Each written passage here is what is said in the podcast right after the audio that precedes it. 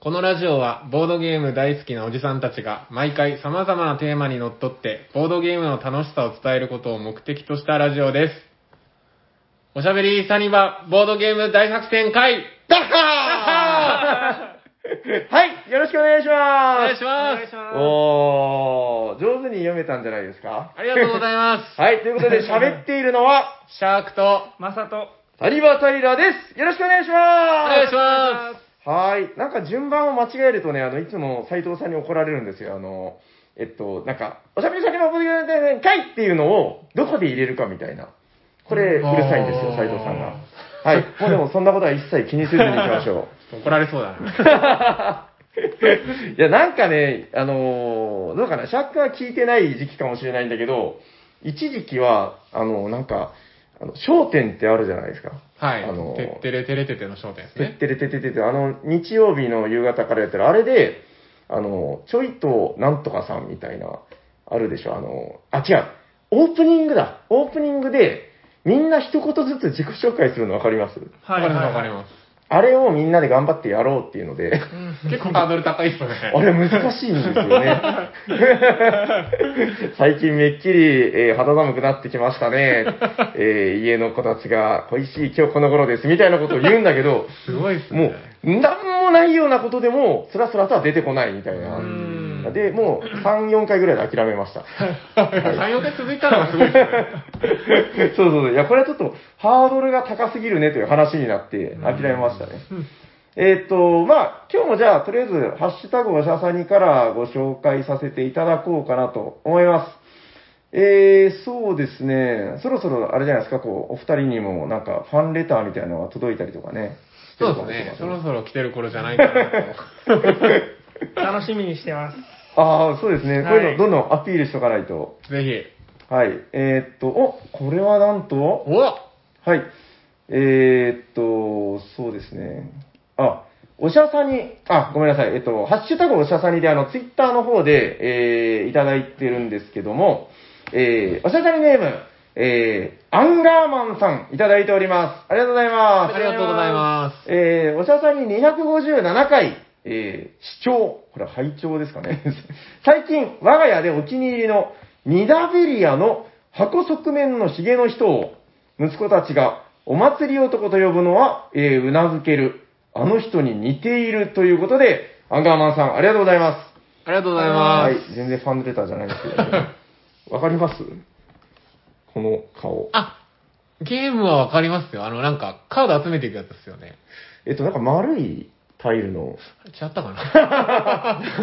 間 違えた。うんわかんないではい。あの、お祭り男はご存知ですかね？あの、えっと、なんだっけ、世界の果てまで、あ、イッテ Q っすよイッね。テ Q の、あの人でしょ。あー、えっと宮川大輔。宮川大輔だ。そうそうそうそう。そうそうそう。でもなんか、なんか遠目に見ると似てないんだけど、なんか、よーく見ると、あの人がこの格好をしてるようにしか見えなくなってくるっていうう。んなんかちょっと屈強にしたナスビっぽいです。わかりますわかるよあの。検証生活でしょ。でも古い、だいぶ古いですよ。あの人なんか、最近なんかツイッターで見たけど、あの顔の形がさらになんか長くなってて、へナスビって伸びるんだみたいな。はい、ということで、アンガーマンさんありがとうございます。これあれですね、あの箱の、箱に、ボードゲームの箱に書いてる顔っていうのは、もうすべからく、なんかこう、いい顔してるみたいな。うん。聞きました、聞きました。そうそうそう、それで話したんですよね。まあ、こういうのをどんどん見つけたら送っていただければいいんじゃないかなと思います。はい、そうですね。じゃあ、もう一つ、そうだなこちらはどうかなあ、えー、っとですね、えーこちらいただいております。おしゃさりネーム、たいのすけさん、いただいております。ありがとうございます。ありがとうございます。えー、おしゃさに第258回、ボドゲコレクション堂の巻、えー、聞きましたと。えー、ラブレターの県新村版。えー、基本的に買い直しとかバージョン違いは我慢しているのですが、えー、姫が可愛すぎて、県新村版も購入しました。ハートのトークンもかなりいいねでおすすめですということで、えー、ありがとうございます。これ見たことあります？えー、右はないです。左は。左がいつもの、いつものっていうか、はい。うん。サニバにも置いてあるラブレターですよね。そう、これがまあいわゆるあ、でもどっちもアークライト版なんだな。まあ、どっちもアークライト版なんだけど、まあ、よく出回ってる方がこの、まあ、長方形型というか、うんまあどっちも長方形なんだけど。で、えー、まあ、こっちはだから、あれですよ。えっと、あ、お名前忘れた。まあ、その、絵を描かれてる方がいて、で、この、金井誠二さんは作者ですよね。えっと、なんだっけ、県新村っていうのが、まあ、あれです、あの、絵、絵、絵を描く方。なんか、有名な方らしいんですよね。かわいい。ほら、めっちゃ可愛い。うあん。ー中のカードがね別ゲーっぽいですけど、見た目全然違いますね。でも一緒ですよ。姫だったら、このカードがあなたの手札に置かれたらな。で、なんかハートがこう、ちゃんとこう、アクリルのトークンで、ああ、あのなんか2個集めたら勝ちのあのチップのことですかね、そうそうそう、あ。の集めるやつがついてるっていう。へえ、かわいい。うんこれめちゃくちゃ可愛いんですよね。で、なんかサイズもちょっとこう、い小小ぶりといううん確かにいいですね。か、ワンサイズ小ぶりになってて非常にいいなと。はい。こういうのはどんどん集めちゃっていいんじゃないでしょうかということで、えー、谷之助さん、ありがとうございます。ありがとうございまえー、ということで、あと1つぐらい行ってみようかな。あ、こちらもコレクション堂でやった、いただいてますね。えーと、あー、こっち行ってみようかな。ん？なんだこれは。あー、ん？まあ読んでみましょう。えー、ハッシュタグ、えー、ハッシュタグじゃないよ、ごめんなさい。おしゃさりネーム、シムさんいただいております。ありがとうございます。す。ありがとうございまえー、っとですね、これは、あこれは、また、仕掛けてるんじゃないか？おえー、っとですね、じゃあ、とりあえずお便り読まさせていただきますよ。縦向きにサマリーを作る作るか、えー、読みやすい横にするか、見やすいのはどっちだろう？めっちゃ怪しい、この 行外が。無情の断り、いつも最善を探してる。さて、なぜ海外版を買うのか？ということで、シムさんありがとうございます。す。ありがとうございまこれね、あの、シムさんはね、前回お便りをいただいたときに、あの、いわゆる縦読みってわかります？はいはい。わかりますわかります。暗号みたいな。はい。お便りで、いや、なんかシムさんのお便り変だなと思って、あの、その時はスルーしてたんですけど、あの、おしゃさにに縦読みのこう暗号のやつを送っても気づかれないことは分かった あ、今回もじゃあ仕掛けられてるんすか？あのね、シムさん、こっちら警戒してますよ、そんなもの。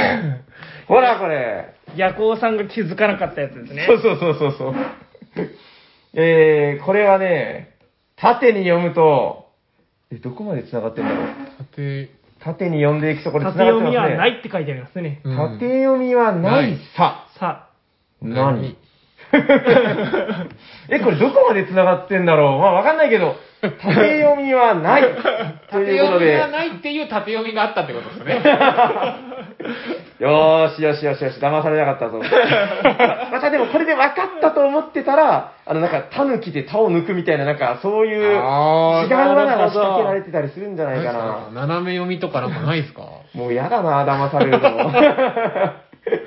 はい、えっと、もう、シムさん、今後も、まあ、こういう我々を翻弄するようなお便りをどんどん送っていただければと思います。はい、ということで、えー、まあ、ツイッターの方でですね、ハッシュタグおしゃさんにつけていただいて、えー、おしゃはひらがな、さにはカタカナ、えー、まあ、いろんな、えー、はい、お便りを、えー送っていただければ、こんな感じでご紹介させていただきますので、お待ちしております。ということでですね、もう今日は、えー、結構本編が長くなるんじゃないかなと私思っておりますんで、もう早々に入りましょうかね。行きましょう。もう話すことがたくさんあります。ありますよね。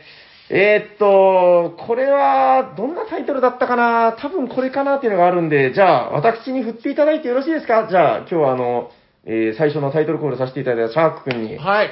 じゃあ、本日のタイトルは何ですか？ということで。はい。タラさん、本日のテーマは何ですか？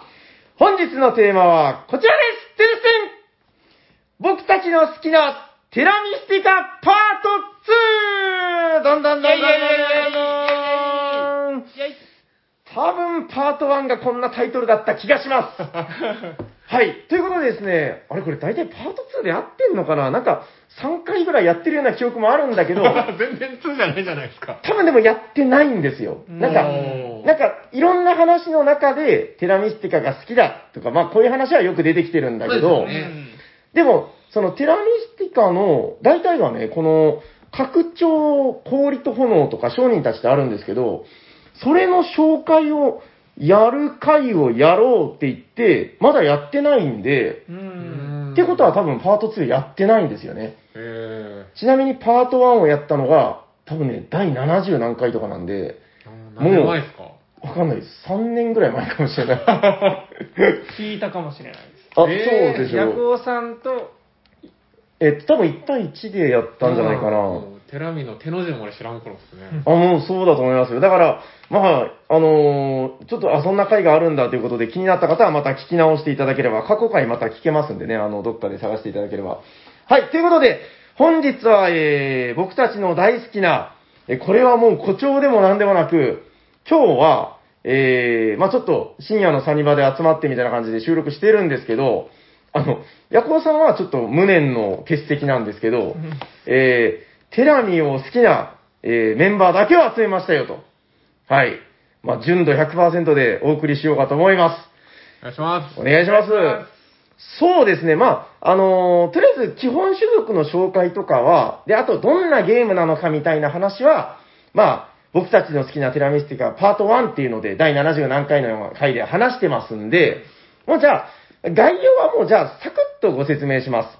まあ、よくあのー知らない方にご説明するときは、カタンのお兄さんのお兄さんのそのまたおじさんみたいな話をして、その、カタンの開拓者たちっていうその、建物をどんどん増やしていくゲームっていうのがありますけど、あれをどんどん膨らまして、楽しいの全部入れましたみたいな。基本的にはだから建物をどんどん建てていって、まあそれで勝利点を稼いでいきますよと。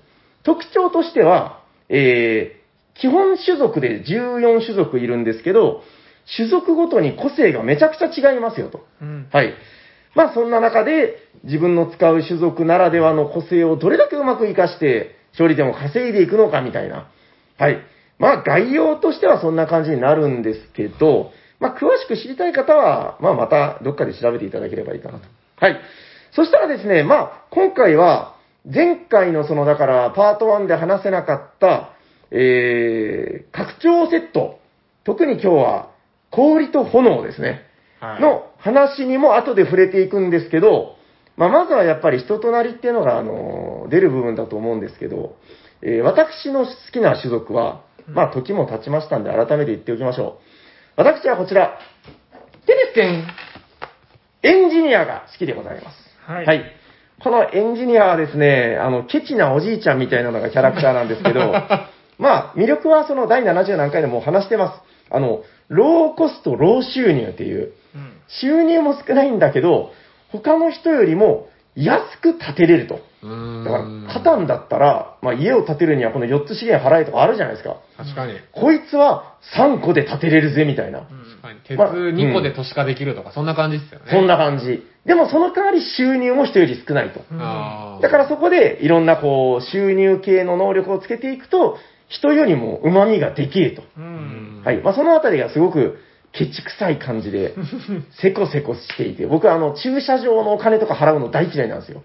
そう。なんかね、あの、もう自分のものにならないものにはなるべくお金も払いたくないみたいな、そのちょっと自分の性に合ってるっていうんですかね。はい。ということで、私の好きな種族はこちら、エンジニアでしたという話は前回してるんですけども、やっぱこれ、お二人にもね、あの、名刺代わりというか、俺はこのキャラが好きだぜというところから、えー話していただければいいのかなと。どうですか？決まっているのはどちらですか？じゃあ僕から、じゃあ、シいいですか？ャークマンから、はい。お願いします。僕が好きなキャラクターは、ノマドです。おー、その心は。はい。まあ、このキャラクター簡単に能力を説明すると、はいまあ、あの、鳥居かな？一番上の建物を建てると、一旦に一回、まあ、さっき、平さんから陣取りっていう話がありましたけど、はい。陣を取るときにやっぱその自分のこう得意な色うんうんうん。だったら簡単に建てれるんですけど、得意じゃない色だったら、まあ、スコップというか、まあ、し余計にこう資源を使って、まあ、ちょっと遠回りしなきゃいけないんですけれども、はいはい。このノマドは、まあ、一旦に一回能力を使うと、まあ、どんな自分の苦手な土地とかも全部自分の得意な色に変えて、どんどはいんこう領土を広げていけるっていうのがすごく魅力的なキャラクターです。はい。必殺の砂嵐ですね。砂嵐です。うーん。あと、は、他のキャラクターは大体スタート地点ってこう、2拠点からスタートなんですけど、はいはいノマドくんだけは3拠点からスタートできるんで、まあなんか1個得したというか、うん。はい、なんか他の人が2個置いてる中自分だけこう1個多く多く置けるっていうとお得な感じもうん好きですし、まあ、やっぱこう自分が取りたい陣地とか、はいはいはい。まあちょっとここの陣地を取っとけば、まあ人の邪魔になるかなっていうところもどんどんめくることができるんで、うんまあすごく僕に合ってるキャラクターかなと思ってます。これはね、でもなんか、ノマドって、その、すごくわかりやすく、なんか強いというか、だって、あの、ほら、だから、カタンの開拓者ってさっきから何回か出てきてるけど、その、例えとして出しやすいから出してるんですけど、あの、カタンで、一人だけ3個で家始めるってとんでもない話じゃないですか。確かにそうですね。だから、そのあたりでの、テラミスティカってこういうゲームだよっていうのを分からせるときに、すごくなんかいい気がするんですよね。うんこの反則的な能力を持っているけど、それでちゃんとゲームが成り立ってるっていうところがすげえなと。う。うんんですね。どういや、やっぱなんか使いやすいですか？使いやすい。いですし、僕、初めてだからテラミをやった時に、うんまあ使いやすいよってお勧めしてもらったのもこのノマドだったんで、うんなるほど。初めてテラミやった時の初プレイキャラもノマドですね。あー、なるほどね。で、まあその時、まあ、平さんとか、まさくんとか、こはい。う、結構やってる人の中に入って、まあ、はい多分結構難しいキャラとかを使われた中で、まあ初めてやって、その時初めてこう、勝利を飾ることができたのもこのノマドだったんで、初プレイでいきなり勝てたってでもすごいですね。いやいやもう、どんどん砂嵐でこう変えていくのが楽しく、だから僕は、こう、テラミの入りがすごいこう、楽しく入れたタイプで、それはこのノマドのおかげですという。なるほどね。はい。初めてこう見た親鳥をなんか親だと思うようなみたいな。そうなんでするよ。だから、まあ、もうあんまややったことない人とか、うんまあそういうちょっとこう、テラミとはどんなものかっていう人には結構おすすめできるキャラじゃないかなと思ってます。なるほど。確かに、あとあの、初心者にお勧めしやすいところとして、あの、積みにくいですよね。積む。うん確かに。だからよく、その、あることとして、まあその、スコップっていう、だから地形変換をしないと、もう自分の次の建物が建てられないわけですけどう、んまあそれが、まあ資源がすごいかかるんですよね。うん。うん、それを1ラウンドに、あ、1ラウンド？そうですね。1ラウンドに1回は無視できるっていうところで、まあなんか、失敗しても割とリカバーしやすいというか、ううんうん。うん、そのあたりがすごく魅力的なそうですのかな。ね。だからその資源の計算とかも、あんまり複雑にしなくて、うんその、普通だったらスコップに3資源かかるからここでこれを取ってとかありますけども、こいつは関係なく、1個は確実うに資源かからないっていうのもあるから、必殺の砂嵐ねうん。大体ラクダに乗ってるからね。ラクダ乗ってるのなんかその人だけですよ。そうですよ、なんか、毒ガスマスクみたいな感じのやつを。そう、なんか、その、まあ、いわゆるファンタジー世界なわけですけど、一応設定としてはね、ウィッチとかいますから、うん。はい。なんかそいつ、ちょっとなんかサイバーパンク感というか、ありますよね。なんかね、そう言われてみれば、僕別にその好きなキャラでもないんで、じっくり見たことあんまないんだけど、うんこのラクダがまたなんか、もう興味なさそうな顔してるのも好きなんですよ。多分砂嵐吐いてるのそいつですから、でしょ？こっちは必死で領土広げてんのになんか、頑張ってみたいな顔してるこの、ラクダの顔もいいんですよ。アプリだと口パクパクしますよ。そうだっけ？そうなんだしっか。りしてくれよと思いますもん。そう、ちなみに今だからずっとこのアプリで、まあどんぐらいですか？週に2000ぐらい回してるんですかね？そうですねもう隙を見て隙を見て。10戦ぐらいはやってますうね。んまあ最近だけでそんぐらいやりましたかはね。ねでもやっぱこの、いいですね。いいぐらいのバランスで、この3人とあとヤコウさんを入れて4人でずっと回してるっていうう。うんん。いや、面白いんだよな。面白いですね。大丈夫ですか？ノマド。はいそんな感じで。ママドくんでした。はい、ノマド、ノマド山シャーク。はい。はい。ありがとうございます。はい。じゃあ、マサヤンの好きな種族は何かな、はい、僕はドワーフです。わー。あーでは、えっ、と、まあ、エンジニアのそう、裏面だ、裏面なんで、平さんのエンジニアとはまあ一生対戦できないんですけど、2セット買うしかない。でも、両方とも灰色の地形なんで、もう地獄です。地獄。ハウスルールで。バチバチどころじゃない。俺の、俺の今やもう二人負けが見えてます。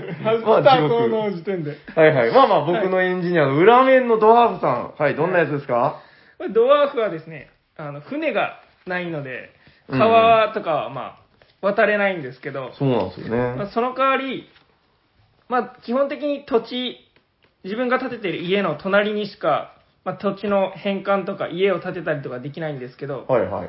まあ、能力を使って土地あの土地を1個飛ばしで家を建てたり土地を返還したりうん。できます。で、それをすると4点。うん。それごとに4強い点入るっていう能力です。いわゆるだからトンネルを掘るっていうドワーフだからね。そうですね炭鉱夫みたいな。ううん。ん。だからこう、なんか結局これってだから、地中を進んでるってことですよね。そうフレーバー的にはね。はいああ、そう考えるとなかなか面白いな、やっぱ。で、まあ結構、妨害とかはうん。され、されやすかったり、本当に？あーまあ、そんなやつは、俺 ねえ、そんなことないよね。絶対ない。妨害しようとする輩がまあいるんですよ、ね。やから。で、まあ、船とかが使えたら、まあ結構逃げ場とか結構あるんですけど、はいはいはい。まあ2個先まで塞がれてしまうと結構ドワーフは厳しいかなっていう感じでもあるんですけど、うん。まあこの自分の能力を使うごとに4点っていう、うん。まあこれでどんどん点を稼いでいけるところがちょっとまあ好きですね。使いやすいうんのもあるし、まあ自分に合ってるかなっていう感じです。自前で点数を稼げるっていうのがね、うん。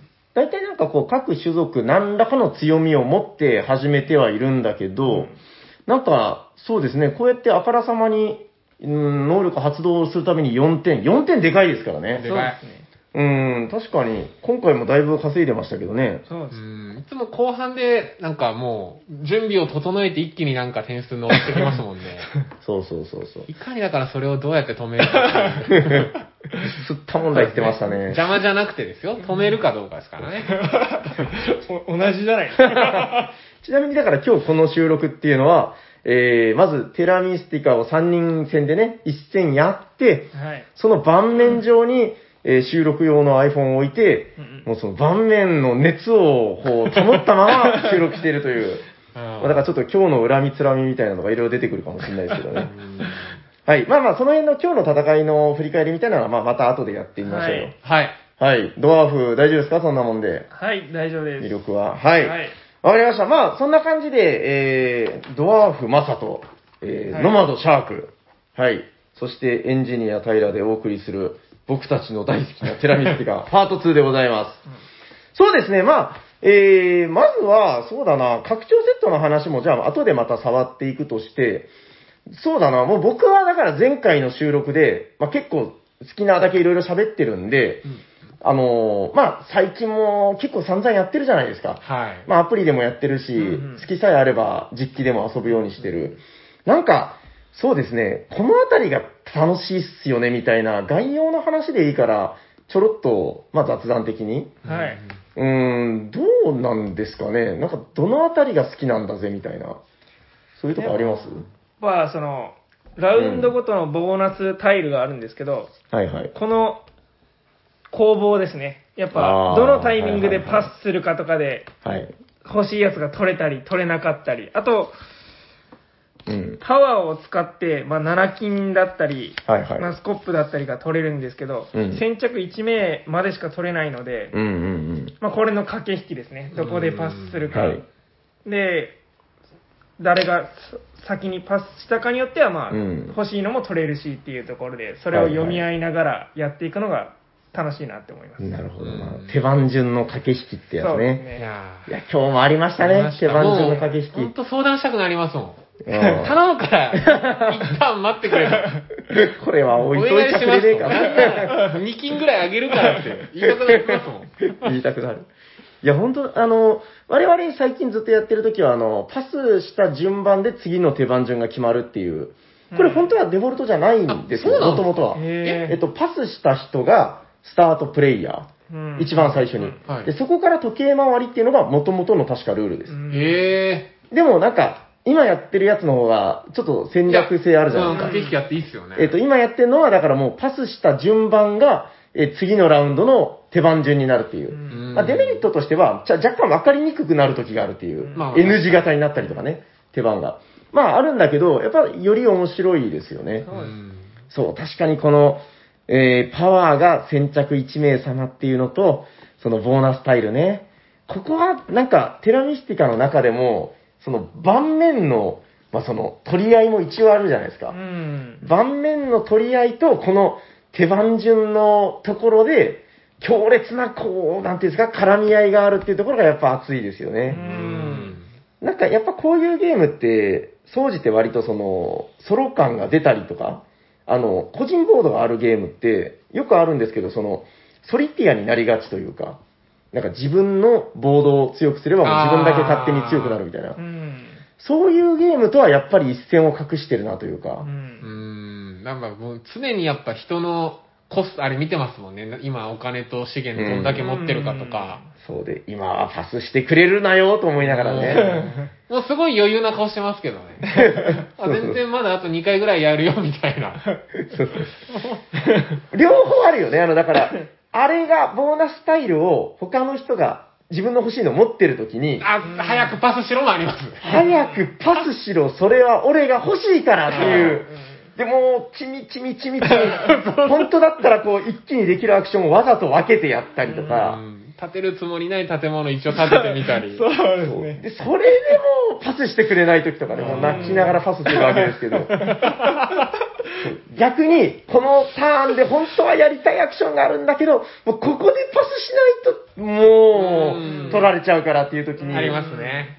あの、だからね、やっぱ強い人の、このアアクションとかね、見てたら、あの、もう、その、たくさん点を取れるボーナスタイルを取るがために、その、このラウンド1アクションやったらもうパスしちゃうみたいな、ああ、なるほどね。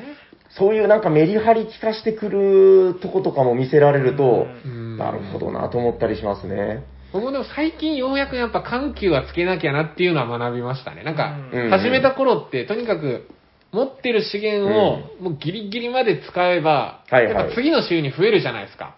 ああ、そうだね、そうだねだか。らもう使い切るまでとにかくやろうってやってたんですけど、やっぱどうしてもうまくいかなかったんで、うんやっぱうんここはもうすぐ引っ込む番とかをやっぱ作っとかないと。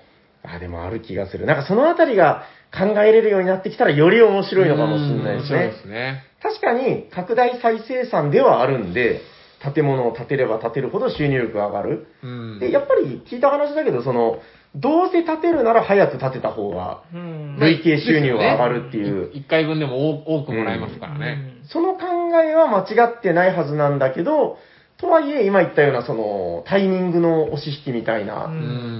そのあたりもあるから面白いですよね。うん確かにな。いや、ほんといろいろあるよね。このボーナスタイルも、あの、なんか一般的にほら、なんか、お金がもらえるやつと、まあ、お金とかリソースですよね。うんあと、勝利点がもらえるやつとってあって、なんか、そうだな、今日出てきたやつで言うと、あの、これちょっとミニ拡張のやつなんだけど、あの、船で3点ってやつ。うんうん。これ今日、だいぶやっぱ、恐ろしかったですね。そうですね異彩を放ってましたうね。んいやもう、これがあったのもあって僕は、まあ、このキャラでってなりましたけど、やっぱ止められますもんね、この点数は。そう。いや、今日だからマーメイドを使ってたんですよね。はいまあ、最初から船レベルがあって、それまた上げやすいと。そうです。だから2ターンに1回は6点、うん9点、12点みたいな計算でいったんですけど、まあそううまくいかないなっていう。結局でも2回ぐらいは取ったでしょ。2回取りましたうね。ん。まあ、6ラウンドある中で、まあ、3回が期待値ではあるけど、うん、2回取れればままあまあまあまあ、でもやっぱ最後いいことなんじゃないですか？がやっぱ船レベルマックスでうん15点取りたかったけど、まあまあやっぱカットされるなっていうう。んあ、そうね。いや、だからあそことかもいつシャーク君がパスするかなって、もう内心ヒヤヒヤしてましたけどね。ああ、やっぱスペいやそう。でもやりたいことがあったんで、うんいや、ここはシャーク君は街を作りたいだろうと思って、ー、そうっすよね。街作るまではパスしないだろうっていうので、我慢しましたけどね。そうっすよ。とかもう、まあこれの1個前のアプリでやった時も同じ状況で、はいはい。ヤコウさんがパスして、平さんが取らなければ僕が取れるってとこで案の定取られましたからね。そう。いや、だからあれは逆にもっと早くパスしてもよかったんだけど、まあ、その、ヤコウさんが持ってたんですよね、その船のやつをし。かもヤコウさんもう渡したくないであろう、すごい無理してターンを伸ばしてたのが分かったんですよ。で もなんとか食らいついたけど、まあ取られるよなっていうので。あれはだから手番順で、ヤコウさんの次が僕だったんで、そうですよね。そうそう、優先権があったんでね。まあ、それ見てまあ、シャークさんにそれをどうせ、うんまあ、取られないだろうなと思って、ヤコウさんに、まあ自分の、ヤコウさんの資源より自分の資源の方が多かったんですけど、ヤコウさんに自分が持ってるボーナスタイルを取らせるために早めにパスをして、もっていう、あれでやりましたね。う、そう、だからな、いろんなこう、人と人の思惑が絡み合ってきますようね。ん。いや、いいな、そう、こういう話をしたいんですよ。テラミはこういうなんか、人と人のね、なんか、その、まあ、自分が強くなって気持ちいいっていうのもあるけど、やっぱそのあたりで、こう、ぶつかり合う場合もあるし、あの、逆に伸ばし合える場合もあるじゃないですか。そうですね。いや、僕はやっぱそこが面白いなと思いますよ。うーん、やっぱり確かに。、まあ、このテラミのルールの一つである、やっぱ隣に自分以外のこう家というか建物があったら、パワーをもらえたりとか、はいはい。ちょっと安くで建てれるとか、はいはいはい。やっぱそれがうまくできてるなっていう、うーん。いかに人とやっぱ仲良くするか。うん。人がね、だから結局周りにいなかったら、なんかすごい、いやらしい視線を送ってる。まあ人が周りにいなかったらやっぱそのパワーっていうのがもらえなくて、パワーがもらえないとなんか臨時収入が入らなくなってくるんですよね。とか、やっぱ高いコストを立てて、無理してこう2段階目の建物にしなきゃとかっていうのがあるんで、はいはいはいはい。やっぱと、序盤から隣人を邪魔しすぎると、その隣人もやっぱ伸びないんで、パはいワーがもらえないんですよ。パワーももらえないし、行った先で、まあ一番ちっちゃい町、あの、家からはいはい。交易所うん。に建てるのも、まあ隣人がいないと3金から6金にそうそう。そうね、コストがもコストったいなくなるんですね。が増えてしまうんで、うんやっぱ隣人を大切にしていかないと ダメなんですよね。すごいなんかシャークの方を見てる。俺が大事にしないと。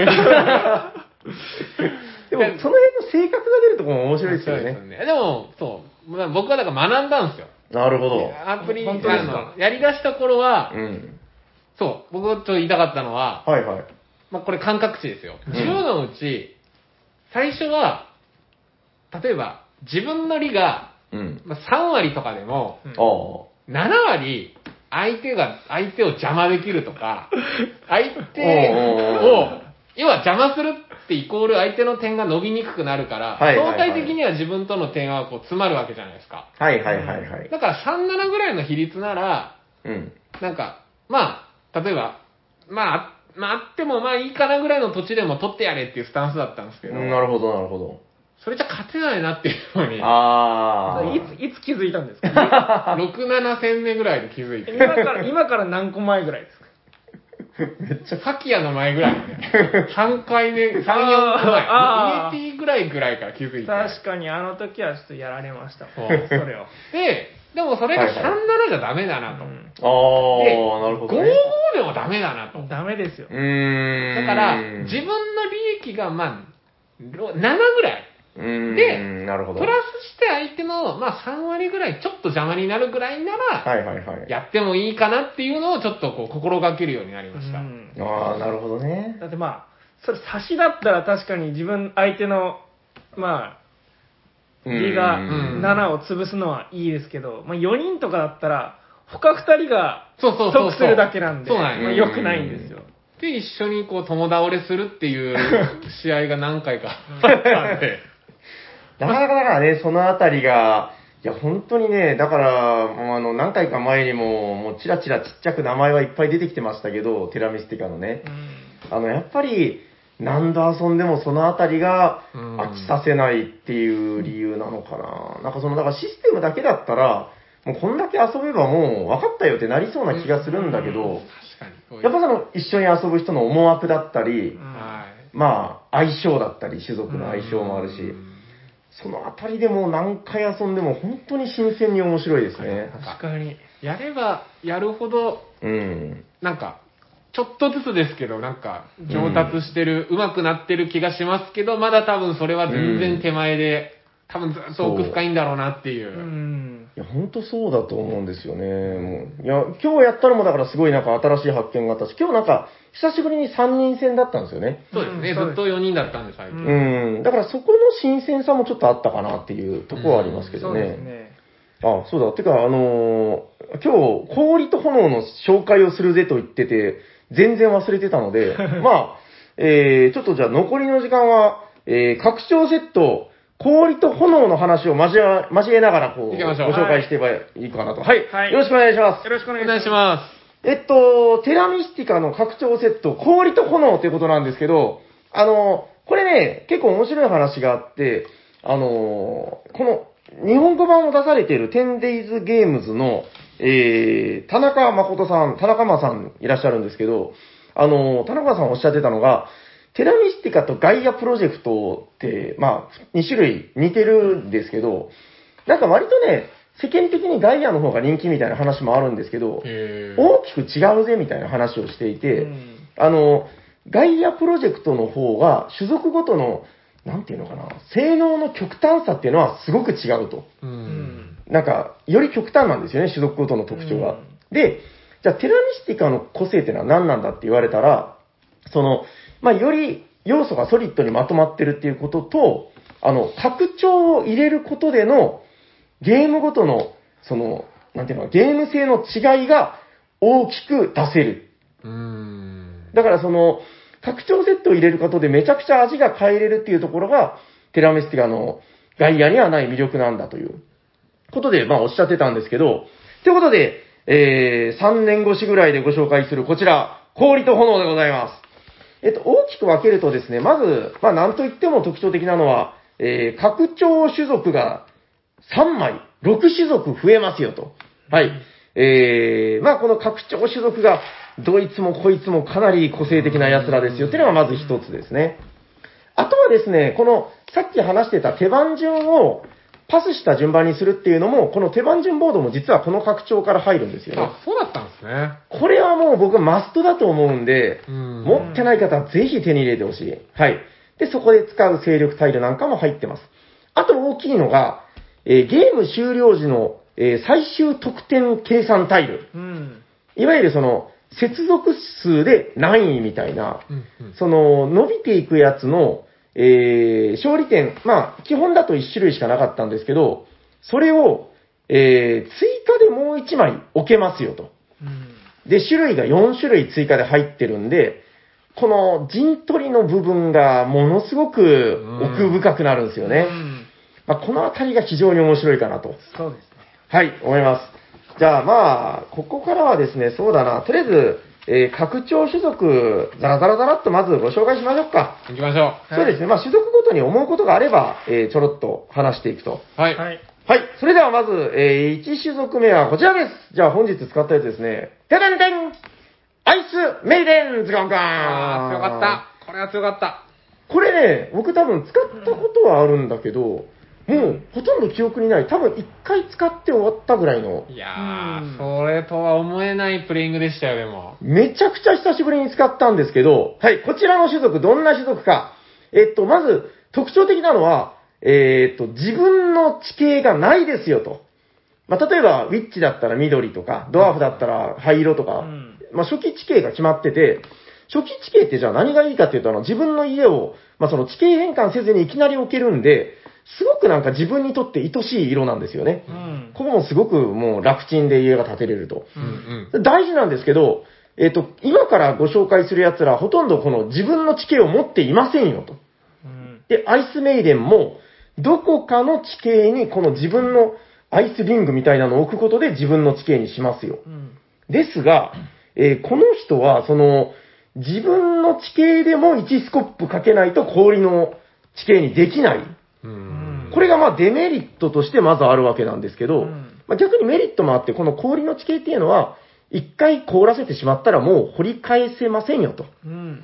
まあ、そのあたりで確保されるっていうのもあるんですけど、じゃあこいつならではの個性は何かと申しますと、こちらです。ゲーム開始時から特殊能力のやつを持ってる。はうい。ん、これは、いい。これ面白いですね、やっぱそうでね。すね。あの、普通の種族っていうのは、こう、交易、まあ、家を建てて交易所にして、神殿にして、この、二段階成長させたところで、初めてなんか、この、まあ、恩恵タイルっていうんだけど、まあ、いろんな特殊能力のタイルが手に入るんですけど、うん。これをゲーム開始時から持ってると。うんはい。これがまず一つで、まあ、最初のスタートダッシュがちょっと効くんですよね。そうですね。うんあとなんか、4人3人とかだとそうもないですけど、4人プレイとかだとやっぱこう取り合いになる恩恵タイルもあるじゃないですか。そうか。家で2点の、まあ、うん結構人気のやつとか。それも、だからもう、まず確保できるってことですよね。4番手の時とかね。はい。うーん、なるほど。あの、このテラミスティカのだから面白いところで、まあ、茶色の1とかなんかね、強いその恩恵タイルっていうのがあるんですけど、それが3枚しかないんですよね。ううんん。だから3人プレイだと結構伸び伸び遊べるんだけど、4人プレイの場合は、まあそのもたもたしてると強いタイルを取り損ねるっていう、う。そこの駆け引きが熱いわけだけど、えーアイスメイデンはゲーム開始時から1個取れると。うんはい。そして、なおかつ、砦っていう、まあその、ちょっと特殊能力、開放建物みたいなのがあるんですけど、これを建てると、ラウンドごとに神殿の数かける3点っていうので、これが結構強烈でしたね。強かったですね、これは。だから、マックス毎ターン、神殿が3個まで建てれるので、うんはいはい。うまくいけば、もう毎ターン9点ですようね。ん。そう、ただこれね、なかなか神殿建てるって骨なんですよね。そうです。うん、そこでまあ楽ではないんだけど、まあ、頑張り、あ、だってほら、鳥で建てるのにも4ロード6金かかるからもうだいぶ高いんですよ。まあでも、頑張って鳥で建てて神殿増やしていけば、やっぱその、マイラウンド9点っていうのはめちゃくちゃでかいわけなんで、うん街作るレベルですからね、9点って。そうですね。だから今回僕がこのアイスメイデン使ったんですけど、第4ラウンド、あと3ラウンドぐらいってところで、2個だったかな？で、6点。うんで、最終2ラウンドでは9点ずつ取れたんで、まあそれがやっぱりうん一番大きいそれだけで24点当ってますからね。勝因だったのかなという感じですかね。いや、なんかね、やっぱ使った所感ですけど、この氷種族って、その、えー、自分の地形がないから常に1スコップかかるっていうう、ん。これ、やったらわかるんだけど、結構きついんですよね。うん。1スコップ払うたびに3労働力って言って、まあ、すごい資源を払わないといけないんで、うん。だから、途中で気づいたんですけど、あの、あ、この人あんまり家増やすの向いてねえなと思って、あだからもう、あの、建てる数はもう最小限に抑えて、この点数で稼いでいこうっていうので、途中からやったんですけど、まあなかなか面白かったですね。あとは多分、この神殿を増やしていくのがまあ王道なんで、ここでどの、えー神殿建てた時のどの恩恵タイルを取るかっていうところで、プレイングの違いが出てくるのかなと。なるほどうんうんあとは、この砦をいつ建てるかですかねー。う。うんん、いや、面白かったですね。はい。ということで、アイスメイデンでした。じゃあ続いての裏面はこちらドダンダンイエティおいはい。いいっすね。こちらは、まあ、パワーを、えーっと、パワーってなんかね、払ったら特殊な収入が得られるんですけど、それを1安く手に入れられると。うんしかも砦を建てると、無限にパワーが使えるよ。うん。ちょっとこれ言い方は誤解させちゃいますけど、うん人が使ったパワーでも使えるようになるよと。そうでうんす。取り合いにならないっていう。うんはい。これは、どっちかというと、あの、マサヤンが。はい、これめちゃくちゃ使いやすいですね。これでも、ちょっと僕素朴な疑問として思ったんですけど、あの、まあ、アイスメイデンと同じ氷種族じゃないですか。はい。で、必ず1スコップっていう縛りが、こいつにもあるでしょはい、ありますね。なんか、広げにくいとかないんですか、これ。まあ、ただ、まあ、うん何回でもこの 6, 6パワーでうん。2個掘れるっていうのを5パワーであー何回でも使えるんで、なるほど。まあ、それでなんとか補っていく形になるんじゃないかなと思います。そっか、だから、アイスメイデンと違うのは、このパワーを使ってスコッピーをどんどん手に入れれると。そうですね。あー、なるほどね。確かになんかイエティ使ってる人が、そんなになんか停滞してるイメージないんですよね。うんそうなんですよ。僕、この間使った時もめちゃくちゃ回ったんですよ。あーあだから毎ターンにスコップ使えるみたいな。で、人目も気にせずできるし。そっか、他の人に取られたら他の、普通の人はできないけど、こいつは気にせずできる。そうなんですよ。だから、使っててすごい楽しかったんですけど、うん。やっぱ基礎点が伸びないっていう、致命的な、まあ、プレイングによるんでしょうけど、うんそっか、だから、素点取る能力は持ってないんだ。そうですし、はいはいなんかパワーはやっぱ楽しいからいっぱいもらっちゃうんですよ。もらった分だけ、そっか使いたいものバンバン使える。もう一単にだから 7金ももらえるし、2スコップも使えるはいし、司祭もみたいな、もう楽しいと思って。はいはい。でもこれ、テラミあるあるで、あの、パワーもらうと勝利点減るんですよね。そうなんですよ。そっかだ。から調子点が時。全然伸びなくて、なるだから、ほどね。ばプレイングだけ見たらすごい回ってる人だったんですけど、わかる、でもそういうことあるよね。開けるとあれみたいな。あと気づいたけど、これ、アイスメイデンもイエティも、スコップのレベル上げるの、どっちも安いんですね。そうですね。ちょっと一郎、一あ郎そうなんだが来やすい。そうそうそう。いや、一労働分安くしてくれてるんですよ。うんこれだからかな。なんかあの、その沖縄のテラミ、テラミ勢の人たちとこうやってると、なんかイエティ使うときに結構上げる人多いなと思ってたんですよね。うんそうなんですね。だからパワーでやると、まあ普通にやるパターンもあるってことですね。うーん、上げちゃって、パワーは別のリソースに使ったりとかいうことなのかな。ありだな。ありなのかもしれない。いや、だからもう、このあたりの使いこなし方っていうのがね、まだまだいろいろあるんじゃないかなというう。ん。はい。ということで、氷種族、2種族、イエティとアイスメイデンでした。はい。そしたら次はそうだなまあ、こっちの方がまだわかりやすいのかな。じゃあ、オレンジ色のやつら行きましょうか。はい。それでは一つ目はこちら、テレセンドラゴンロードでございます。ドーンはえーっと、こいつはですね、テラミの中でも一番の嫌われ者というかう、んえぐいやつで、うん普通スコップを使って地形を変換するときっていうのは、3労働力みたいな感じで、まあ、労働力は払うんですけど、こいつは自分の持っているパワーをボード上から追放することで地形変換ができると。うん。何を言ってるかわからないかもしれないが、みたいな。いや、あの、だから、感覚的には、すっごい簡単に人の地形を焼けるんですよね。焼け野原にできるみたいな。うんで、さっきの氷の地形と一緒で、えー、一度溶岩になった地形は二度と戻せないと。うん。はい。まあ、そんだけなんですけどね。で、砦を作ると、まあ、パワーが戻ってくる。これ実は、ゲーム開始時のパワーコマがめっちゃ少ないんですよね。8個っすよね。普通12個なのが。そう。で、やったんだけど、これ、めちゃくちゃ少なく感じる。あまあだから、どうですか？こう、8個持ってスタートしたってことは、うんまあ素直に考えると8回地形変換ができると。あ。はい。そうですね。うーん。ただ、他のプレイヤーが、その根城にしてるというか、うん他の人のメイン地形を変えるには2パワーいりますよと。うんはいはいはい。これやって分かったんですけど、8回しか地形変換できないっていうのは、実は結構きつい。う。うんん。で、あの、ゲームを通して8回じゃ厳しいんで、どっかで鳥で作るんですけど、あの、お金とかがなかなか回らなくなってくるんですよね。ああ、4パワー7金とかをやりにくいっすよね。そうそうそうそう。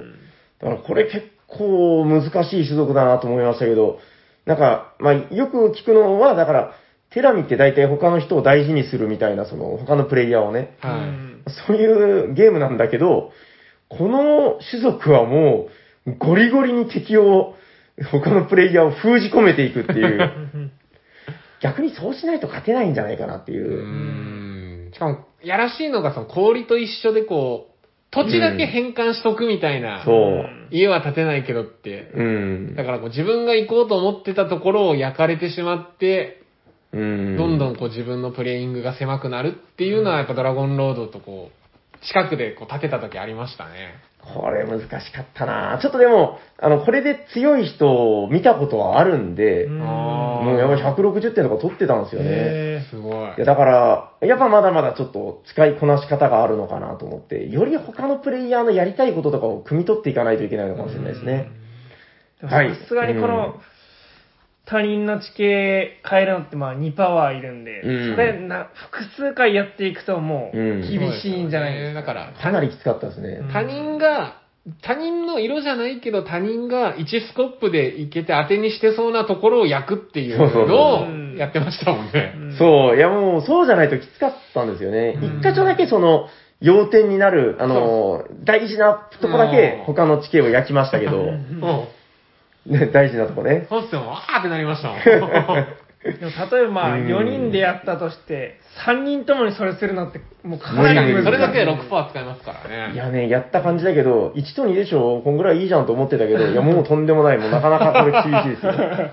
はい。いやだから思った以上にこう、自立し、自分をこう律する心というかなんか、なんかね、慎重にいかないといけないのかなと思いました。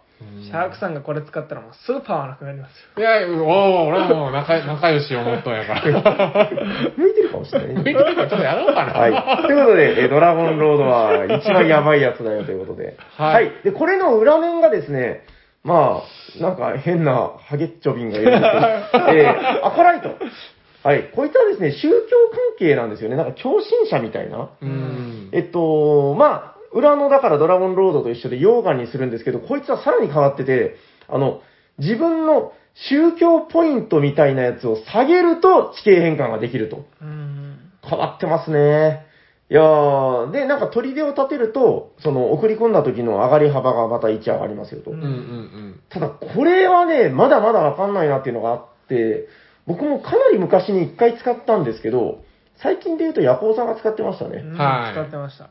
はい、まあ、今日ヤコウさんいないんで、もうまた、あのー来た時にでも話を聞ければいいかなと。まあ、面白いのは、あの、宗教を上げるとパワーがもらえるんだけど、あれを上げたり下げたりすることで、なんか何回ももらうみたいな、うんうんうん結構面白いプレイングはしてたけど、宗教種族のはずなのに、宗教が終わってみれば結構負けてるっていう。そうですね。なんか、プレイしてて、あ、いいなと思ったのは、最初から全部3個ずつあるじゃないですか。あるある。だからそのうん得点、要は、ラウンド終了時に例えば、うん青が4つあったら司祭もらえますよとか、はいはい結構それに合わせてこう上下を調整されてたんで、はいはいはいあ。すごいなんかいいなと思ってたんですけど、うんおっしゃる通りなんか最終的には多分、うん。地形を変えなきゃいけないから、どんどんどんどん下げてって、結果的には宗教で抜かれちゃうみたいな感じには、その時はなってましたね。かなりテクニカルだよね、うんこれね。めちゃくちゃテクニカルだと思いました。うーん、そう、だから面白い。あの、ドラゴンロードも同じことを思ったんだけど、だから、こいつらって、焼くのは簡単なんだけど、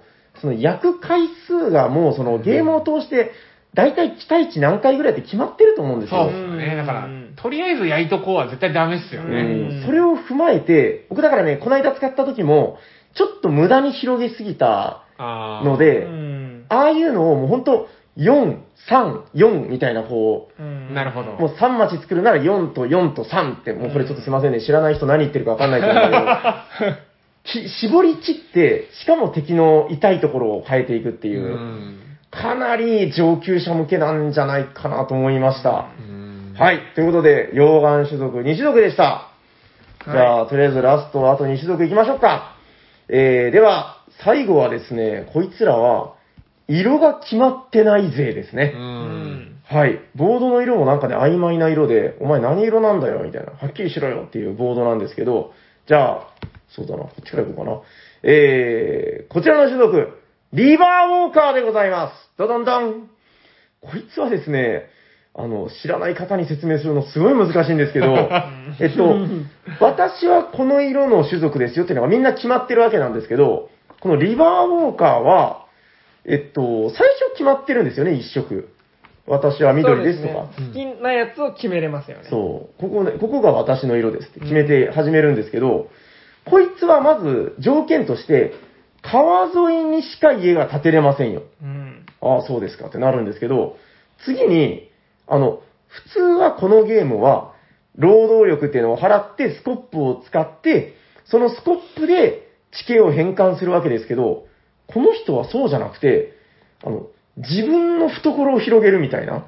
うんあの、ちょっとめんどくさいんですけど、あの、司祭っていう収入があって、その司祭を得るときに、えー、お金を払うと、なんかよくわかんないけど、自分の住める地形が増えていくんですよねう。ん。だからなんかイメージ的にはその、最初は森にしか住めなかった内気なおじさんが、だんだんいろんな地形に友達作ってこう、懐の大きい人になっていったみたいな、住めるところを増やしていく種族。うん。うん面白いですね。うんだからテラミスティカっていうゲームの基本思想を逆転させたっていう、うん。いやー面白い。で、えー、砦を建てるといきなり橋が作れるんで、まあそれであの、つなげた自分の家をダババンとつなげるみたいな。ううんんうん。これ最近使いました？使いました僕かなあ、使った。どうでした？かなり使いやすいですよ、リバーを。あ、そううん。えちなみに、何地形開けました？大体。全部開けた？そんなことないよね。5ぐらいですかね。あ、5か。結構でも開けたね。うん5か、5か4だったと思います。うーん。僕、これのリバーオーカーの能力をあんまりこう知ら知らない、結構さい早い段階で、うんマサ君が使って、うん橋を2個置けるっていうのもあんまり把握してなかったんで、はいはいはい。多分もう盤面を多分4か5ラウンド目ぐらいまでに綺麗にこう整えて、うん。で、最後の5か6ぐらいにいきなり橋2本かけて、うん。街が2個できて、はいはいはい。もう点数がなんか3、40点ぐらいこう上がって、何が起きたんだろうみたいな。ああ、かなりでもトリッキーだよね、これめちゃねく。ちゃトリッキーでしたね。でもその船レベルっていうのがあるんだけど、それは最初から1持ってて、なんかちっちゃいカヌーかなんかに乗ってるんでしょうね。うんこの人でもいいな、なんかすごい生活が想像できていいですね。もう常に左手にオール持ってるっていう船を漕ぐやつね。右手にはなんか汚いズタ袋を持っててうん、旅が好きなのかな、みたいな。いや、だからこいつは、さかなり拡張セットを作ろうってなった時に、多分、このね、今まで紹介した奴らもそうだけど、相当苦労して考えたんじゃないかなっていう。う。これはちょっとまだまだいろいろ試してみたいですねう。この神殿の2つ目が、お5パワーっていうのも面白いですよね。いいね。僕あの、エンジニア好きじゃないですか。はいエンジニアも一緒で、ここのうんうん2神殿作ると4パワーが入るんですよ。こういうちょっとその、テクニカルな立て方できる種あ。族。好きだな。うんでもその分、き基礎というか、家の収入が低いんですうね。ん低い系種族だ。なるほど。あーまあ、ただこれ、後半になってくると、まあ、いろんな地形に、うんまあスコップなしで、そうなんバンバン置けるんで、かなり、もそっか、うやりやすい。そんなにいっぱいなくてもいいんだ。うん他の種族ほど、スコップに使う労働力がいらないからうんということが面白いな。こいつちょっとまだまだなんか極めがいがあるというか。ありそうですねうんまたでも地形によって変わりそうですね、こいつね。あのー地形によってその川沿いの意味が変わってくるじゃないですか。うんあとは、他の3プレイヤーが何を使ってるかにもよるでしょうね。確かに確かね、そのあたりもいいな。うんわかりました。ちょっと、画然リバーウォーカー極めたくなってきたな。面白い。ただこの、やったらわかるんだけど、司祭を手に入れるっていうのが、そもそも結構難しいんですよね。だからまあ、そんな簡単には増やせないよと。このボーさ最初のボーナスタイルに、あースタイがあると結構いいですよね。あなるほど。で、やり込んでいくとね、その辺の人の思惑も見えてくるわけじゃないですか。だからね、やっぱ慣れてる人たちと話してたら、なんかその、あそこはあのボーナスタイルカットするのもありだったよねとか言い出したんですよ。ああ、そうっすね、みたいな。この前使った時3番手だったんで、うん。まあ結構最初の、最初に主催取れるかなと思ったんですけど、はいはい4番手の夜行さんがカットしてきましたもんね。ああ、あ、そういうことだったんだ。僕全然気にしてなかったけど。なるほどね。なるほど。いや、そのあたりも、だからもう本当このこのあたりもやればやるほど面白いというところでう。ん。はい。ということで、リバーウォーカーでした。そして最後の種族はこちらテレビ宣伝シェイプシフターさん。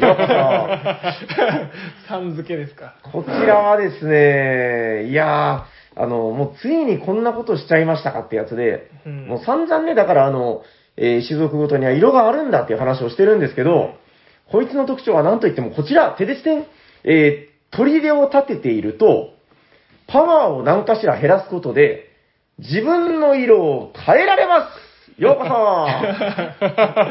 いや、もう反則じゃん、みたいな。うん。だからある意味その、スコップなんて、まあ、ある意味いらないじゃんみたいな考え方もできるんだけど、うんまあ、そうそううまくはいかないんですよね。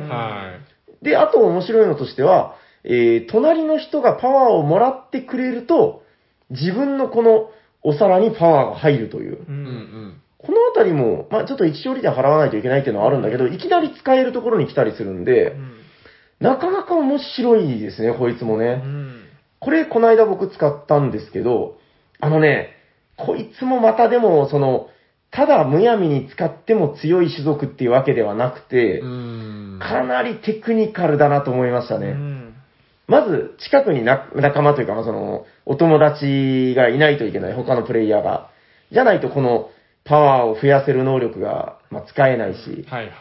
えー、これだからね、このパワー増やさないとね、この、シェイプシフト能力もあんまり起動できないんですよ。う。うんん。うん、だからまあ、まずそれが大事ですよっていうのもあるし、で、変えたから何なのっていうところで、うん変える色を何にするのかで、変えたことで、その後半戦どうその伸ばしていくのかっていうところを、ズバッと決まらないと、そのアドバンテージもそんなに得れないので、うんうんいや、こいつはテクニカルだけど面白かったですうね。ん特にだから、前半と中盤以降の動きっていうのをイメージしながらやっぱやらないといけないのかなっていう。そうね。この間されてた時は、後半にこの緑にするのを計算されて、多分動かれてたんですよね。緑が後半、起きやすくなれるような配置を、あれはね、でも実はちょっと違くて。ちょっと細かい話だけど、本当はあの黒にしようと思ってたんだけど、やっぱ遠く、遠い色じゃないとあんまり意味ないですもんね。うんそう、もうあれ苦肉の策だったんですよ。ああ。はい、終わってみて、まあ悪くはなかったんだけど、うんまあでも、うん、そうそう、そのあたりの臨機応変にこう考えていかないといけないこともあるし、うん総合的にすごくやっぱテクニカルでしたね。うーん。うん、いや、これも多分、やっぱりその、今日ご紹介した、これで以上6種族なんですけど、今日紹介したやつら、やっぱだからその、一癖も二癖もあるというか、うんこの基本種族がやっぱりすごく基本なんだなっていうところうを、ん。改めて考えさせられるという感じですかね。でもやっぱ相手からしても結構嫌ですよ。そうそうそうそうまあドラゴンロードもそうですけど、シェイプシフターも、うんいつ色を変えて裏切られるのかなっていう、はいはいはい結構ハラハラしますよね。わかる。最初、ちょっとね仲良くしてる隣人なんですけど、うんそれこそアコライトもそうだしね。うんああ、そうね、この洋画のいつでも宗教さえ下げれば、うん焼け野原にしてくるし。確かそう、だからこいつら使いこなすってなってきたら、また、もうどんだけでも、まあ、あと回数遊べるんじゃないかなというう。んで、またこのね、拡張種族同士とかになってくると、またカオスになるわけですよ。だからそのあたりで、やっぱり何戦やっても、まあ、なんかこう考えることは尽きないなというか、そっかでも、4人とも拡張は無理なんですね。3枚しかないから。現状そうですね。はいはいはい。一人、そっか。いやみんな拡張だともうカオスだなと思いましたけど。まあ確かに3人だと一応できるのか。一応うちには、あの、ファン拡張の印刷したやつっていうのがありますけど、ちょっといつか全部拡張で。確かに、それも面白い。そうそう。世界中の行かれた人たちが作ったファン拡張っていう種族が、今見たら面白いですよ。あー何これっていうのいっぱいあるんで。はいまあまあ、それもちょっと余談ですけど。はい、ということで、氷と炎拡張の6種族をもうご紹介した時点で、えー、もう、まあ通常の予定の時間を大幅に超えておりますんで、まあ、またちょっと、うん、そうですね、この終了時のやつとか、まだ話せることっていっぱいあるんですけど、また僕たちの大好きなテラミスティカパート3に、まあ、そのあたりを預けまして、あの、商人たちもありますからね。確かに。うんあれでもまだまだですね、やり込めてなあれいですね。はもうちょっとやった時ぐらいうんに第3回やりたいですね。と思います。3回も参加したいです。ぜひ、ぜひ呼んでください。そうですね、はい。いや、結構でもやっぱこうやってテラミスティカ好きな人が増えるっていうのはもう私としても大変嬉しいことなので、うん。はい。ということで、えー、テラミ道はまだまだ道半ばだぜということで、えー、またパート3でお会いしましょうという感じでよろしかったでしょうかはい。はいはい。ということで本日は僕たちの大好きなテラミスカ、パート2でございました。ありがとうございます。ありがとうございます。まあじゃあ本編はこれぐらいで、えー、あのコーナー行きましょうかね。お便りのコーナー。はい、ということで、えー、本日もお便りが3通来ております。えー、そうですね、この後の予定を考えて、じゃあ若干巻きで読まさせていただきましょう。1つ目こちらです。えー、おしゃみちはおしゃみちす。はお茶にちこんはに。ちは。えー、北陸在住のみやみやです。ということで、みやみやさん、ありがとうございあますりがと。うございありがまとうございます。えー、守るか攻めるかの回を拝聴しました。うんありがとうございます。えー、T 斎藤さんの将棋の受け攻めの話、なるほどなと思いました。えー、箱絵に書かれたプレイ時間より大幅に時間がかかっているとき、実は兆候だけではなくて、全員が守りに入った場合にそうなることもあるなと最近感じたことがあります。箱庭的な、えーソロ感が強いゲームでは、横道にそれたり、自分のボードを豊かにすることに気持ちいいポイントが用意されています。実は自分のボードを豊かにするより、まっすぐに勝利点を取りに行った方が強い手であるゲームもあるようで、箱庭に集中しすぎて結果みんなが守りに入り、時間が伸びることもあるんだなと思いました。なので最近は、あえて守りをそこそこに、まっすぐ攻めてみたりもしています。ということで、宮宮さん、ありがとうございあまりがとうございありがとうまございます。す。これあれですね、あの、ちょっと前にあの、テラフォーミングマーズのコロす。いやニーズ、もうまさに僕今それ思ってましたってよ。ことですよね。はい、もう、あの、それこそまさくんと今日来てないまっちゃんと3人でやりましたけど、あれ何時間かかったんでしたっけ？5時間かかりましたよ。やばいですね。やりすぎですね。ひたすらみんなコロニーに遊びに行くっていう。楽しいんだよね。楽しいですけど、全然点数伸びないんですよ。はたと気づくんですよね。おや？この火星は進んでいるのかなみたいな。もうコロニー行き来するゲームになるみたいな。なんかこう、ちょっと、例えとしてどうかと思うけど、なんか、ちゃんと家に帰らずに、こう、なんか、悪い女のとこに遊びに行くみたいな。ちゃんと帰ってきなさいよみたいな。ねえ、家に帰ったら、サザエが待っているのに、みたいな。はい、ということで、みやみやさん、ありがとうございます。ありがとうございます。えー、では、2通目こちらです。えー、おしゃにちはこんにちは。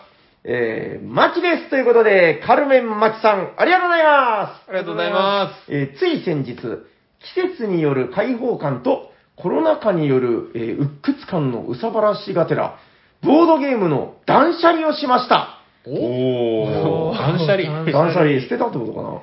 えー定期的に自分には合わないなぁと思うタイトルは手放していたのですが、ここまで思い切って手放すのは初めてだったので、この感じなら100個ぐらいは余裕で減るかなと思っていたのですが、思った以上に減らなかったです。なるほど。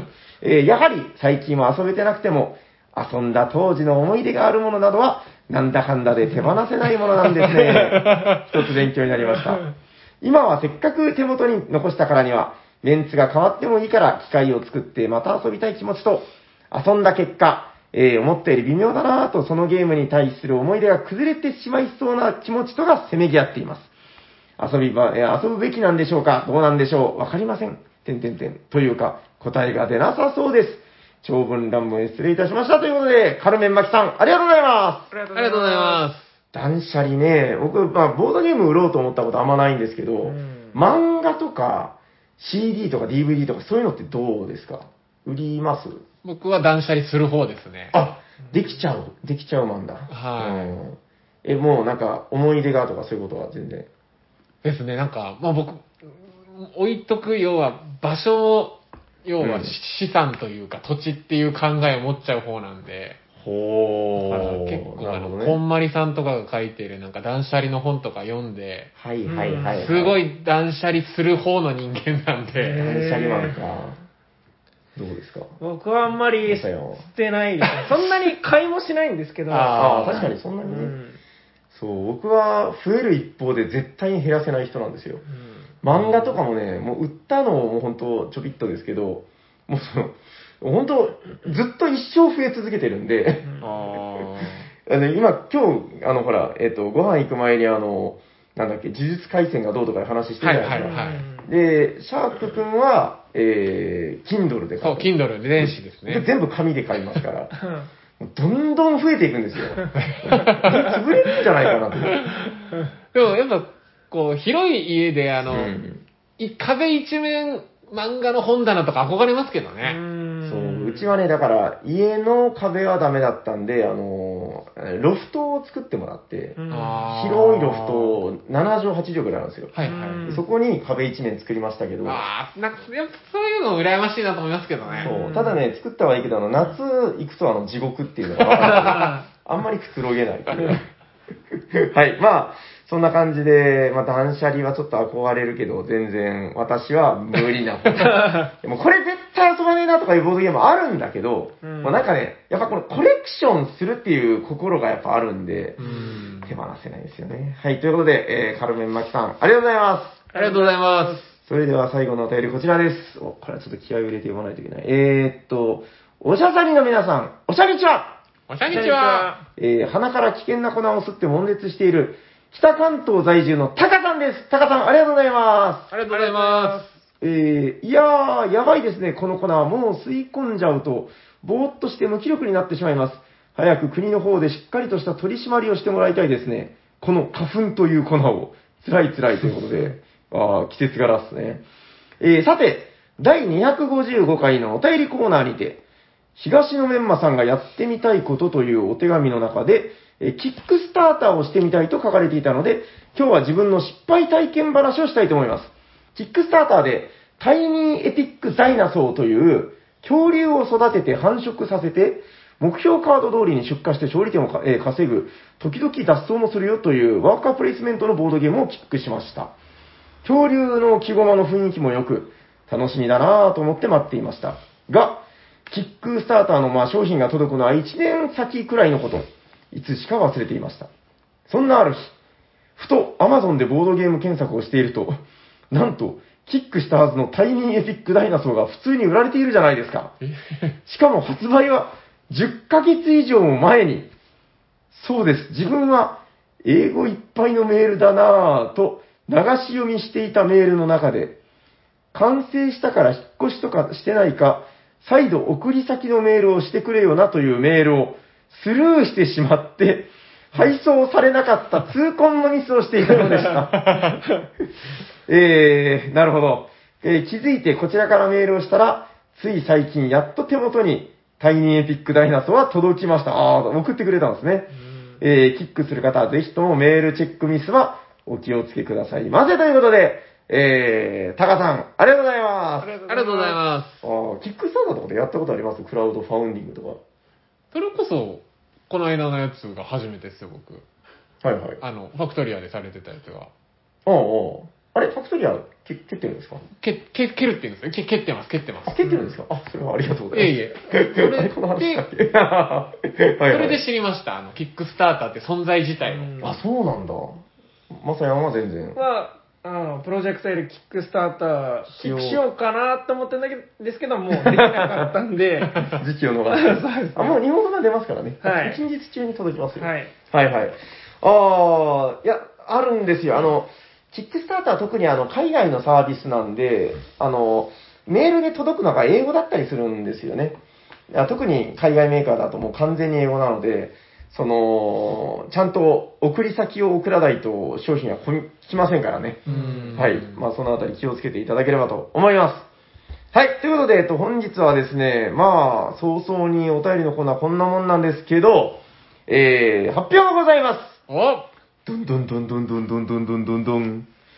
タカさん本日、間違ってなければ、5通目のお便りでございました。カルメンクラス昇格でございます。おめでとうございます。どんどんどんどんどんどん。いやー、去年はですね、あの、えー、1位、2位を争う、あの、お便りゲッターというので、うんえー、おタカさんさんと呼ばれてたんですけど、おえー 今年はなかなか採用されないと、あの、ぼやいてましたけど、そんなことないですからね。はい、こちらで、カルメン、タカで、まあいいんじゃないでしょうか。タカルメン？タカルメンもちょっといいな。はい。まあ、どっちがいいかは、また、あの、お便りなんかでも寄せていただければと思います。はい、カルメンクラスのステッカーはまだ検討中でございます。ということで、えー番組ではお便りを募集しております。宛先は覚えてないですよね。はい。はい、じゃあ、えー、お便りは、えー、募集先は私が言いましょう。えー、っと、じゃあなんかリズムマシンをお願いしていいですか？ドゥンチチドゥンチチドゥンチチ。おー、なるほど。はい、番組ではお便りを募集しております。えー、お便りはツイッターの、えー方に、ハッシュタグおしゃさにでいただくか、えー、おしゃべりサニバのツイッターの方に DM でください。もしくは、えー、Gmail、おしゃべりサニバー、アットマーク Gmail.com、シャワー SHA の方にお便り、お待ちしております。はい、ということでお便りまだまだお待ちしております。それでは最後のコーナー行きましょうホットゲームインマヘッドドカダンドカダンドカダンイェーイ誰かが好きなゲームを熱く紹介するぜ今日は誰と誰だシャークと、マサです。はい、お願いしますお願いしますじゃあ本日ご紹介するタイトルは何ですかせーの、インフェルノです。仲良しだなはい、じゃあお願いしますはい。えっと、まあ、簡単に説明すると、はいはい UNO みたいな感じですよね。す。うんうんそうですね。はいうんえっと、色と数字が書かれたカードがあるのでまあ、それを、えっと、プレイヤーに全部手札を配ってしまって、うんうんまあ、同じ色か数字をどんどんみんなで出していって、まあ、最初にカードをこう出し切った人が抜けて、で、残りの、えー、あ、えっと、出し切って、で、まあ、残ったカードとか取ったカードによって、マイナスになっていくっていう。はいはいはいはい。まあ結構シンプルなゲームなんで、割となんかこう、短時間とか、うん。なんか、何やるってこう迷った時とか僕らよくやるんですけれども、そうですうんね。これのやっぱ一番面白いところは、なんといってもその、カードの色の中に、はいはい1個だけ、4、4色か5色あるのかな、全部で。ああ、そんぐらいありますよね。黄色緑青はいはいはい。で赤、その中に赤のカードがあるんですけど、ええ。赤のカードがこれがもうやらしくてですうね、ん。デビルカードみたいなやつね。はい。普通だったら、あの、1枚マイナス1点なんですよ。引き、あの、カードを出せなくなって引き取るとき。はいはいはい。ただ、赤のカードは、そのカードに書かれてる点数分マイナス。やばいだですね。から、赤の4を引き取っちゃうともう1枚でマイナス4点みたいな。うんはいはいはいはい。このゲームの面白いところは、こう、赤が出だすと次の人も赤か同じ数字を出さなきゃいけないので、まうんあ、赤の4が出て、もうこの時点で2枚でマイナス8点とう。んはいはい。で、次の人も赤を持ってたら、赤を出すので3枚でマイナス12点みたいな。うん。どんどんどんどんこう地獄、地獄化していくっていう意味で、インフェルなのかなと。うん。で、取れなくなったら、まあそれを引き取って、うん一気にマイナスになるっていうのの繰り返しなんですけど、まあ僕が、僕らが好きなのはやっぱこの赤カードをうん。出してる時はやっぱ楽しくて、うーん。もう みんな、え、まだ出せるけどみたいな顔で出すんですよ。はいはいはいはみんな大丈夫？みたいな。うんはいはいはい。ただどこかでその表情が一気に崩れて、おーいっつってこうみんな引き取るっていう。ガクってうね。ん。これ結が、構もう2、3周回ると引くに引けなくそうなる。引くに引けなくなるんですよね。確かに。でも内心すごいドキドキしてるんですよ。もう、俺の赤カードこれ最後だけど、みたいな。はいはいはい。でもやっぱ表向き、あ、いいよいいよ、みたいな感じで、こう、勢いよく出すっていう。だからこの降りるか行くか突っ張るかのね、その、うんまあ結局二択のゲームなんだけど、うん不思議と面白いんですよね、これがね。うん。だから、なん本でしょ当うね。なんでしょう。もう赤が1枚出て出せるけど、やっぱここで勝負かけると自分が地獄を見るっていうので、うん。まあ早めにもう降りてうんうん4点で抑えるっていうプレーもする人もいますし、うんもうどんどんどんどん乗っかって、とんでもない負債を負う人もいますし、そう、絶対運の要素はあるんだけど、ただやっぱこのゲーム面白いのが複数ラウンドやっていくんで、あの、やっぱりね、なんかそのトータルでアベレージ取ると、強い人は結構強いんですよね。なんか抑える人はちゃんと抑えてますよね。うん、だからそのあたりがすごく面白いなと。あと手番順のあやがありますよね。あの、色が合ってる人、合ってない人っていうのを、うん。早く見抜いていくみたいなあ。りますねう。んだから思った以上にこのゲームってシンプルに見えてテクニカルだなっていうのを思ってて。うんだから、あとはもう自分のこう勝負札というか、うん。色と数字がめっちゃ持ってるやつってやっぱ自分の勝負札だと思うんですよ。ううんん2と赤めっちゃ持ってるとかなったら、うんはいはいはい赤の2がやっぱ勝負札なんですけど、はいはい。もうそれをすぐカットされた時のもう怒りというか、カットするなよみたいな。乗ってきてくれないと、なんかあの、ポーカーの青天井に似てますよね。こう、ね勝負に乗ってきてくれないと、なんか、んその、うわっといかないんですよね。ねああ、ここで降りられた、みたいな。降りられて逆にグッみたいな時があったり。だからこう自分の勝負札が一回一周通って自分にこう回ってきた時に勢いよと赤の5とかを食らわせるっていうこの はいはいはいはい。感じが僕が好きっすね。うーん。まさかうまいっすよ、でもやっぱこういう、なんかこうなんか、同じようなのを続けて、その、一回カットされてももう一回出してくる人とかいるんですけど、はいはいあえてちょっとカットして、うんでも自分は結構それでもいけるっていう時に、はいはい後で後半で出して、あー乗らせるみたいな。でももうすでにその時にはもう戦力がその人は減ってるんで、なるほど。勝てるみたいな。ほどね。自分が勝負札と思ってるやつに勝てるようにするってことだねなるほど。はいはいはいはい。いや、面白いですね。うんあと、まあ、余談ですけれども、やっぱこの赤のカードに書かれてる女の子が可愛いっていう。そうちょっとこみんなやらしいんだよねこのね いやちょっとあの、ね、やっぱちょっとちっちゃい子とは一緒できないかなっていう。まあすごくちっちゃければ、そういうなんか邪悪な目では見ないので、あれですけど、ちょっとまあ思春期の男の子とかは、ちょっとなんか前かがみになっちゃうような感じの、うんそう、斎藤家ではもうあれですから、あの、斎藤さんのお子さんとかももう思春期真っ只中 まあちょっとこれ中学生ぐらいで見ると刺激が強いかもな。ちょっと強い。いですね。この3の女の子とかちょっと、ちょっといかんですね。これみんなけしからんですよ。言えてるからないや、いや、かっこいいですね、でもね、このデザインが。うんそう、でもなんか昔の、この元版の旧版の方はすごいなんか変なだらしない悪魔みたいな絵だったんだけど、うん。これがなんかその、なぜこんなイケイケのお姉ちゃんたちになったのかっていうところが、すごいいいですねうん。これはこれで味があるなっていう。面白いですね。いいですか？はい。はい。はい。えー、じゃあ最後にもう一度ゲームのタイトルを。はい。僕たちの好きなゲームは、インフェルノでした。はい。ありがとうございますありがとうございます。じゃあ終わっていきますか。はい。えー、聞いてくださった皆様、ありがとうございまありがとうございありがとうまございます。す。喋っていたのは、す。シャークと、まさと、サニバタイラです。ありがとうございましたありがとうございました。